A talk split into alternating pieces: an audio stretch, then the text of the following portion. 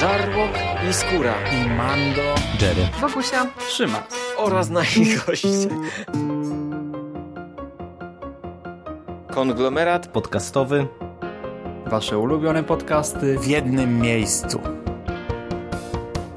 Zapraszamy. Zapraszamy. Zapraszamy. Zapraszamy. Zapraszamy.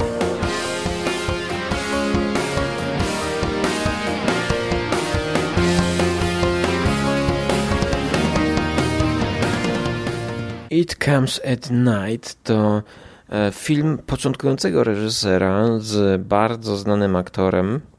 Przepraszam, że nie pamiętam jego nazwiska. Zdarza się. Który wszedł w piątek na nasze kina. Udałem się do kina właśnie obejrzeć to dzieło. Nastawiony właściwie bez żadnego nastawienia. Jedyne co mogłem powiedzieć na 100% to, że plakat jest przepiękny. Jest to wspaniały plakat pokazujący zdjęcie psa w nocy. Zdjęcie psa od tyłu, można by powiedzieć, że takie FPP, First Person Perspective, w tym przypadku First Dog Perspective, który wpatruje się w ciemny las. Jednak zdjęcie zrobione bardzo czułą kamerą pokazuje całą głębię lasu. Obraz jest naświetlony chyba w obróbce również, więc jest bardzo dużo brudów na tym zdjęciu i na to nałożony jest napis It Comes at Night. Bardzo wpływa to na wyobraźnię, co wyjdzie z tego lasu, na co szczeka pies, co tam wypatrzysz, tam może przyjść wszystko. Kojarzy się to może z It Follows, jednak są to zupełnie inne filmy i nie będę wchodził w tej recenzji na temat tego, dlaczego to się nie łączy. Po prostu kończę to, urywam, skracam te audycje. O czym to jest, żeby wam nie zdradzać? Jest to jakaś postapokalipsa. Obserwujemy w filmie domek, rodzinę mieszkającą w domku w lesie. I tak, właśnie to jest ten moment, w którym kłania się nam informacja o filmie wakacyjnym. Jest to paradoksalnie film wakacyjny, pomimo że postapokaliptyczny. Powiedziałbym już na wstępie, trochę zdradzając moją ocenę, że bardziej podobał mi się ten film niż omawiany w tym cyklu filmów wakacyjnych. Film w lesie, z dziewczynami zamkniętymi w lesie, w chatce. Też postapokaliptyczny film z Ellen Page i Naomi Watts, nie, z tą drugą, Rachel Weisz chyba.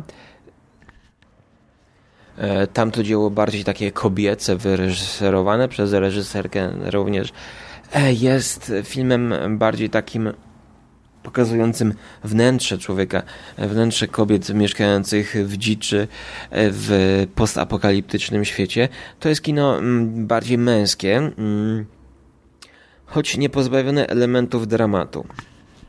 Rodzina głównych bohaterów mieszka w lesie w domu zabitym dechami.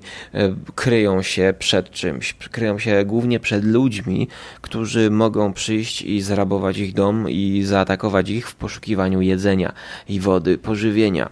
W dodatku od pierwszych scen mamy pokazane, że najprawdopodobniej jest to postapokalipsa wywołana przez jakiś wirus, z którym zmagają się współcześni ludzie właśnie mieszkający w tym domku.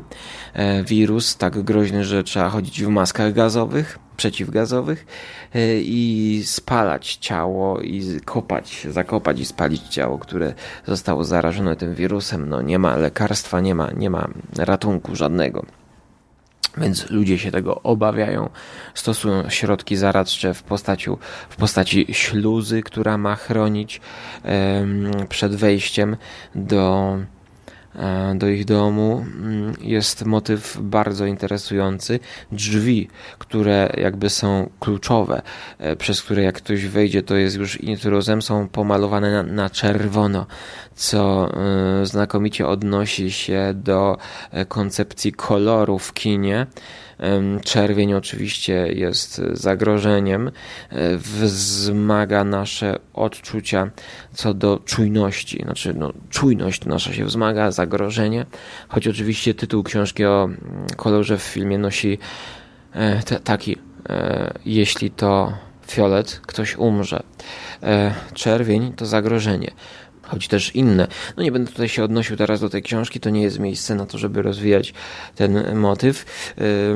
Na pewno zwrócą wasze oko te drzwi. I w końcu przychodzi do konfrontacji. To jest właśnie punkt wyjściowy, powiedziałbym, że napada jakaś osoba naszą rodzinę, ale to ten atak zostaje odparty, i właśnie punktem wyjściowym jest jakby próba pogodzenia się z tym człowiekiem i połączenia dwóch rodzin, gdyż ten człowiek jakby też ma swoją rodzinę, i też po prostu szukał prowiantu dla siebie, szukał pożywienia dla swojej rodziny. I oni postanawiają dogadać się i zamieszkać razem w tym domu.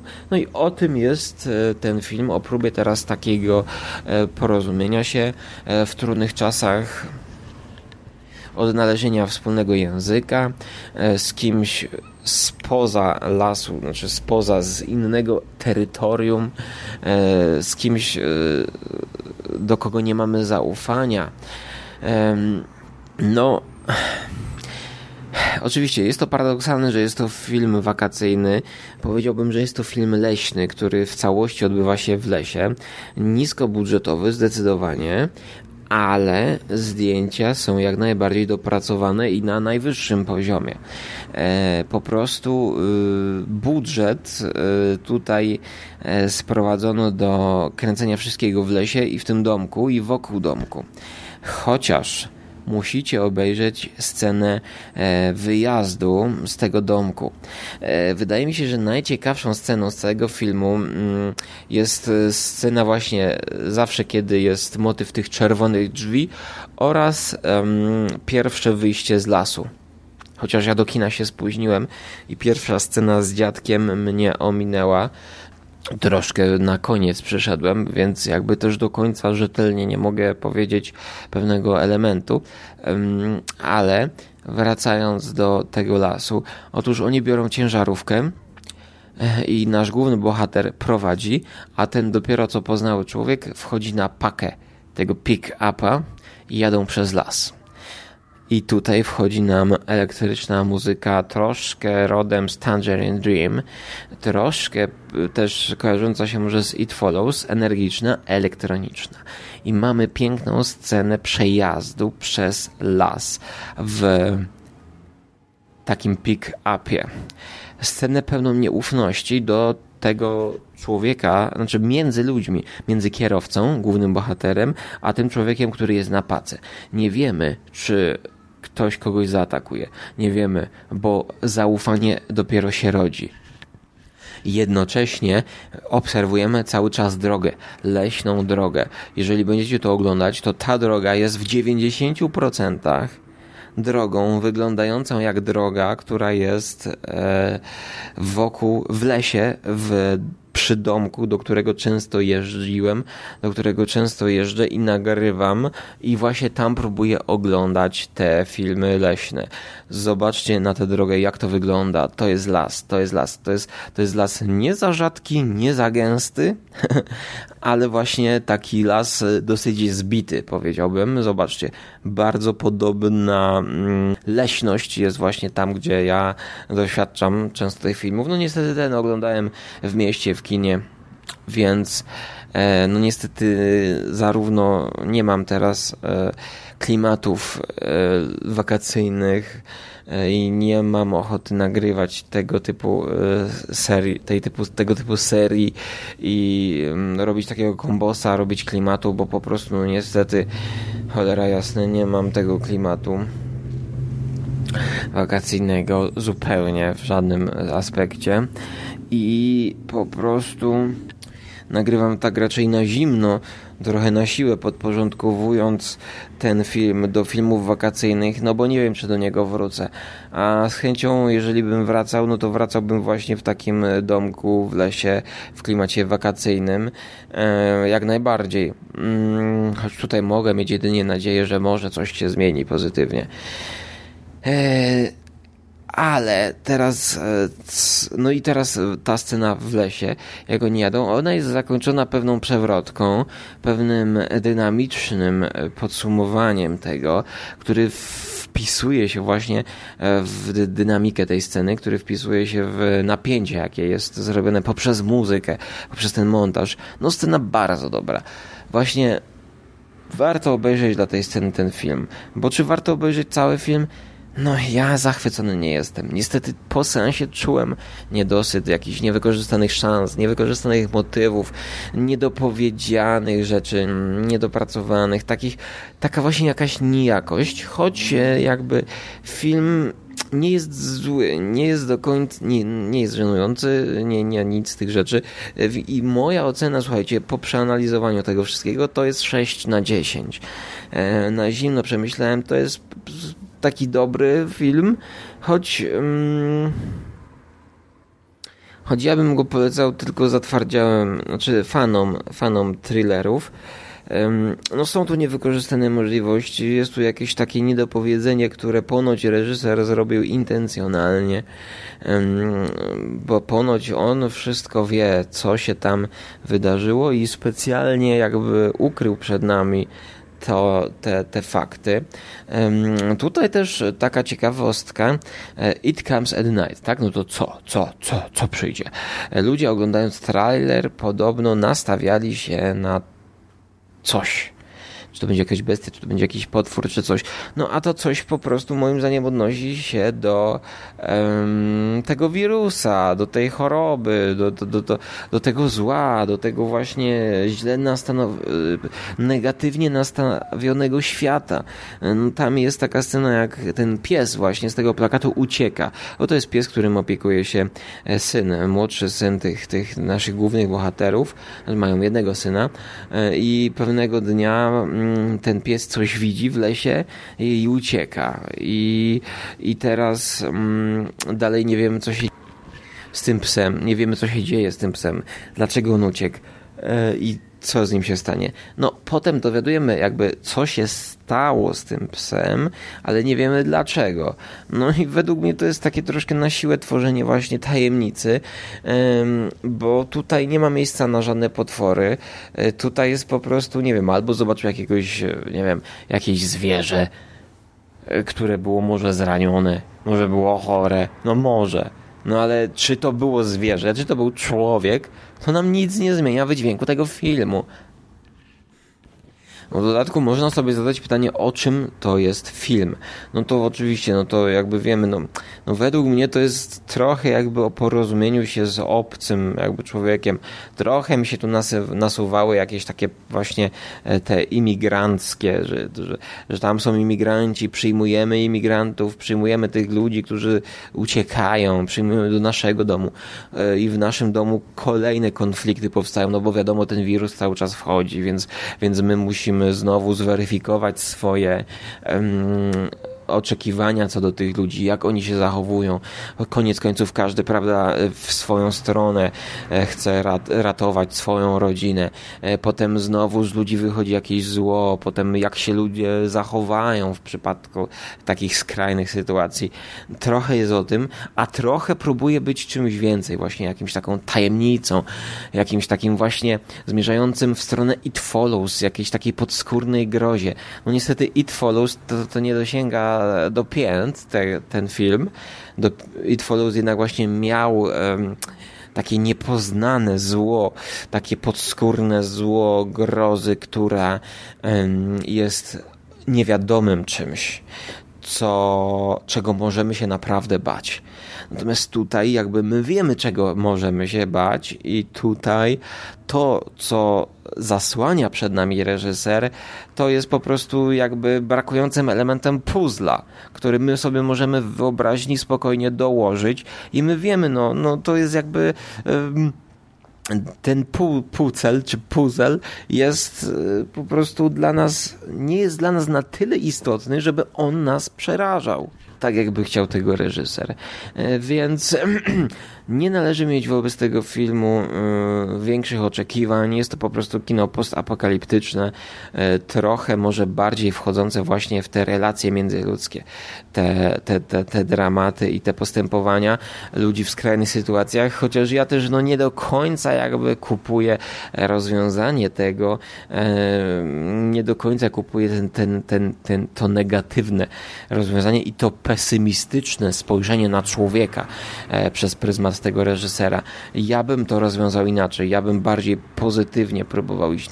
No jakby nie oglądając te wydarzenia, jakby nie do końca byłem przekonany, że ci ludzie w takiej sytuacji rzeczywiście by dopuścili się tego, tym bardziej, że jakby element sporny, tutaj nie chcę zdradzać, element sporny w końcówce filmu, o który jest spór, jakby już spór totalny, czyli jeden człowiek jakby jest elementem spornym, ci co oglądali to wiedzą, to on ma mieć zamknięte oczy. On ma, jakby on nie jest pokazany, czy rzeczywiście jest tym elementem spornym. Jakby reżyser znowu nam nie pokazuje tych oczu i my nie wiemy, czy to jest element sporny rzeczywiście, czy to jest znowu element sporny wyimaginowany, czy urojony sobie przez tych bohaterów i czy ten element sporny jedną rodzinę odgania w lewo, a drugich w prawo. To znaczy jednych do siebie, żeby uciekać, drugi, żeby się bronić i jeszcze, żeby dodatkowo atakować. To ja tego po prostu nie jestem przekonany. Jeżeli jedni chcą uciekać, to drudzy jakby mogliby im umożliwić to. No to niech uciekają, nie będzie tego problemu. Ale tam na siłę jakby pod koniec trochę tworzony jest spór i konflikt. Więc ja mam jakieś takie niedosyty. Ja mam niedosyt. Wyszedłem z tego filmu po prostu z niedosytem, ale nie z takim pozytywnym, jak powiedzmy, nie wiem, po Incepcji, że nie wiem, musiałbym jeszcze raz obejrzeć Incepcję, ale powiedzmy po miasteczku Twin Peaks, dajmy na to, że trzeci sezon teraz, że niedosyt może coś tam jest, że trzeba się wgryźć, trzeba przeanalizować, prawda, trzeba te...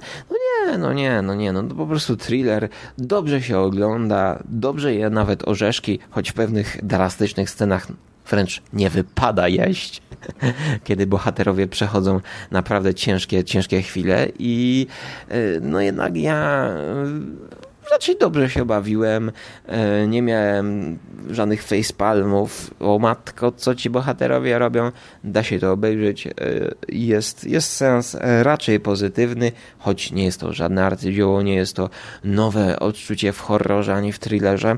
6/10 myślę, że to jest sprawiedliwa ocena, czyli dobry film, który poleciłbym, można by to powiedzieć, każdemu fanu thrillera, że można sobie obejrzeć thrillera, horroru. Troszkę pod horror też podchodzi.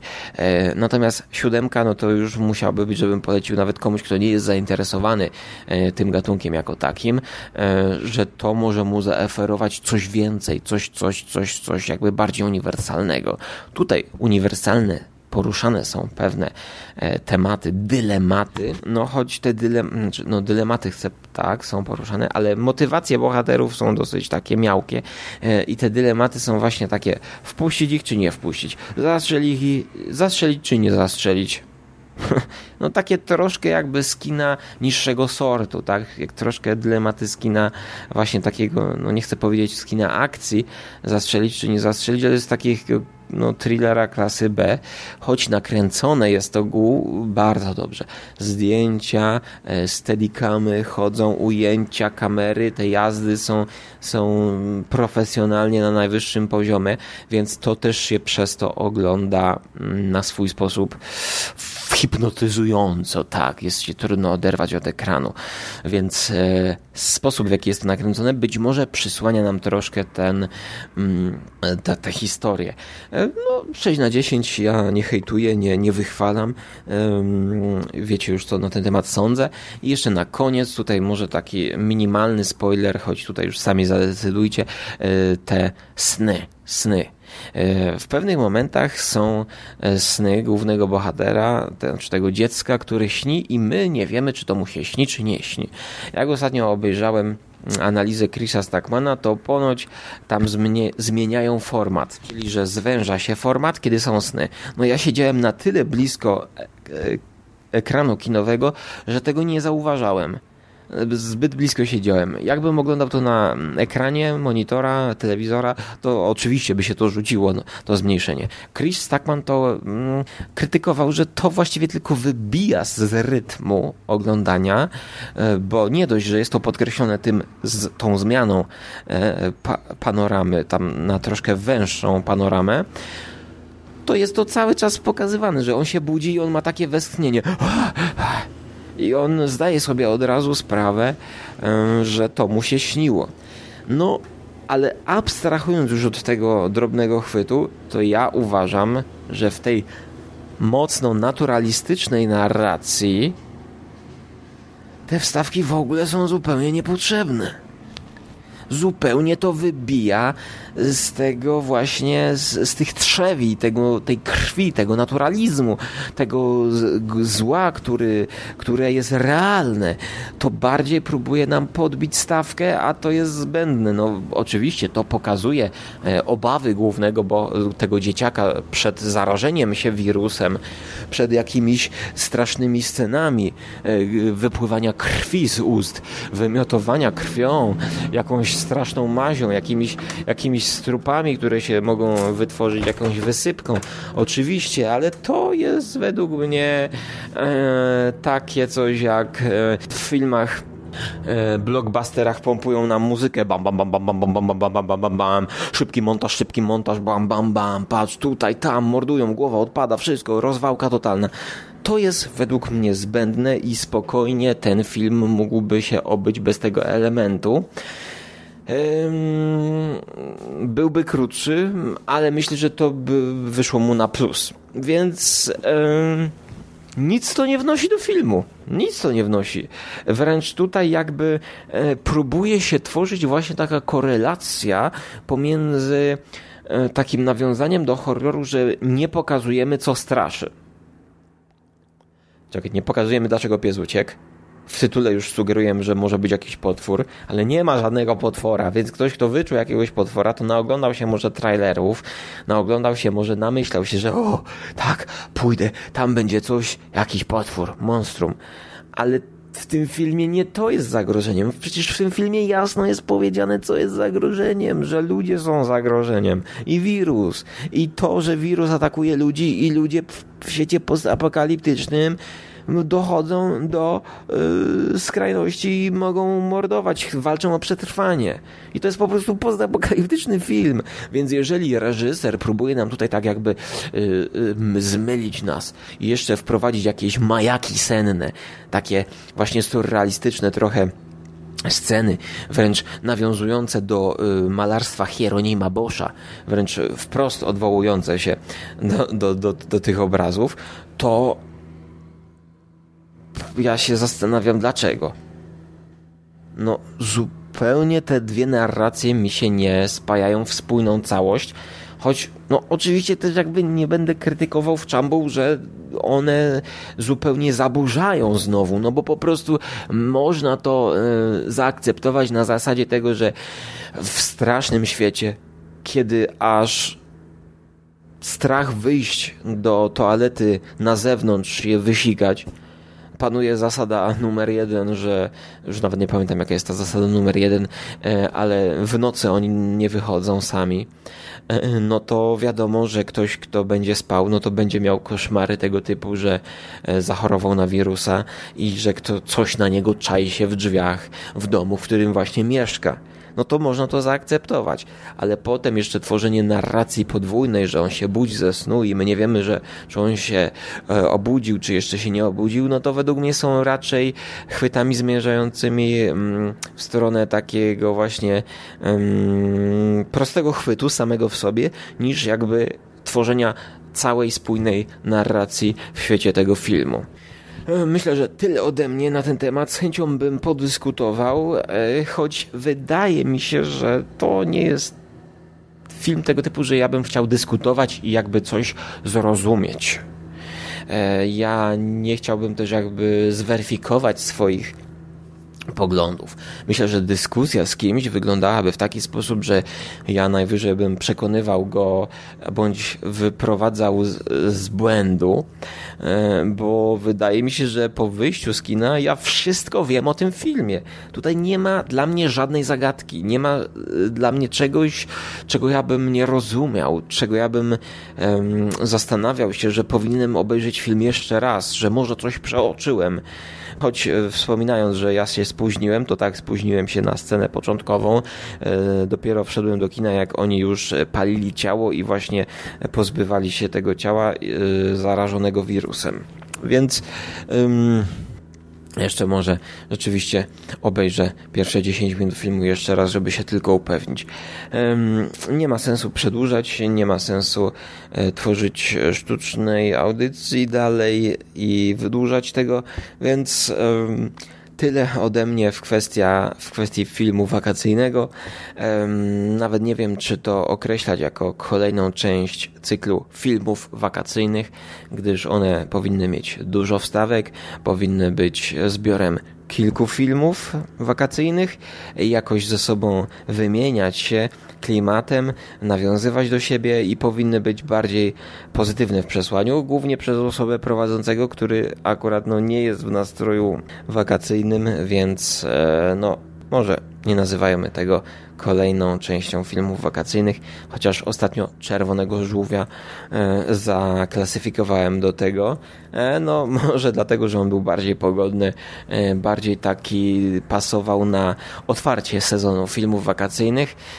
Więc może to będzie taki odcinek film wakacyjny, część 1,5 tam 9,5 czy 8,5. No to co? Życzę wam wszystkiego dobrego, trzymajcie się ciepło, zapraszam na ŻarłokTV do recenzji jedzenia, może tam będzie więcej wakacyjnych klimatów, których uda mi się z siebie wykrzesać i do usłyszenia bądź zobaczenia w przyszłości.